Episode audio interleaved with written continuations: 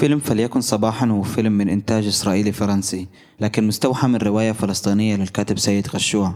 وكل الممثلين بالفيلم فلسطينيين لكن مع ذلك الفيلم صنف في مهرجان كان كفيلم إسرائيلي. معكم سليمان التيهي من بودكاست عنار واليوم راح نحكي عن طمس الهوية الفلسطينية.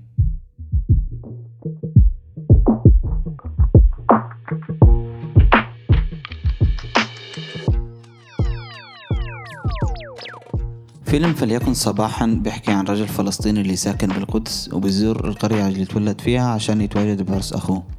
بعد ما يخلص العرس وبالطريق للقدس بيكتشف إن جيش الاحتلال الإسرائيلي قرر يحاصر ويسكر الطريق من القدس فسامي المواطن الفلسطيني بيلقى نفسه محاصر ومسجون الفيلم فاز يوم الثلاثاء الخامس من أكتوبر بجائزة أفضل فيلم أفضل ممثل أفضل ممثلة وافضل ممثل مساعد وأفضل كاستنج في جوائز أوفيرا الإسرائيلية.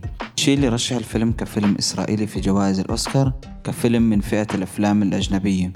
احتج الممثلين على عرض الفيلم كفيلم إسرائيلي واحتج أيضا ضد سياسة الاحتلال في فلسطين. اللي صار هو محاولة ومش أولى لطمس الهوية الفلسطينية في إسرائيل. طمس هوية شعبية ممكن يكون اعتماد منهج تعليمي اللي بيهدف لمحو هوية وطنية أو ممكن يكون وضع مجموعة سكانية معينة بظروف اقتصادية واجتماعية اللي بتجبرها تتخلى عن هوية وطنية.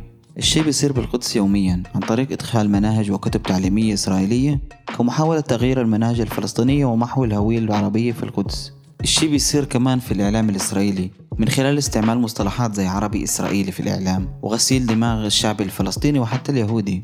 إحنا ببودكاست عنار بندعم قرار الممثلين وبنتمنى لهم كل النجاح. كنا معكم عنار بودكاست تطوعي يهدف لطرح قضايا ومواضيع بتهمنا بقالب جديد ومختلف. ادعمونا بالاشتراك لسماع حلقات خاصة ومميزة. وطبعا لا تنسوا تشاركوا الحلقة مع الصديقات والأصدقاء على الفيسبوك إنستغرام وحتى تيك توك كل مكان. تابعونا في الحلقة القادمة.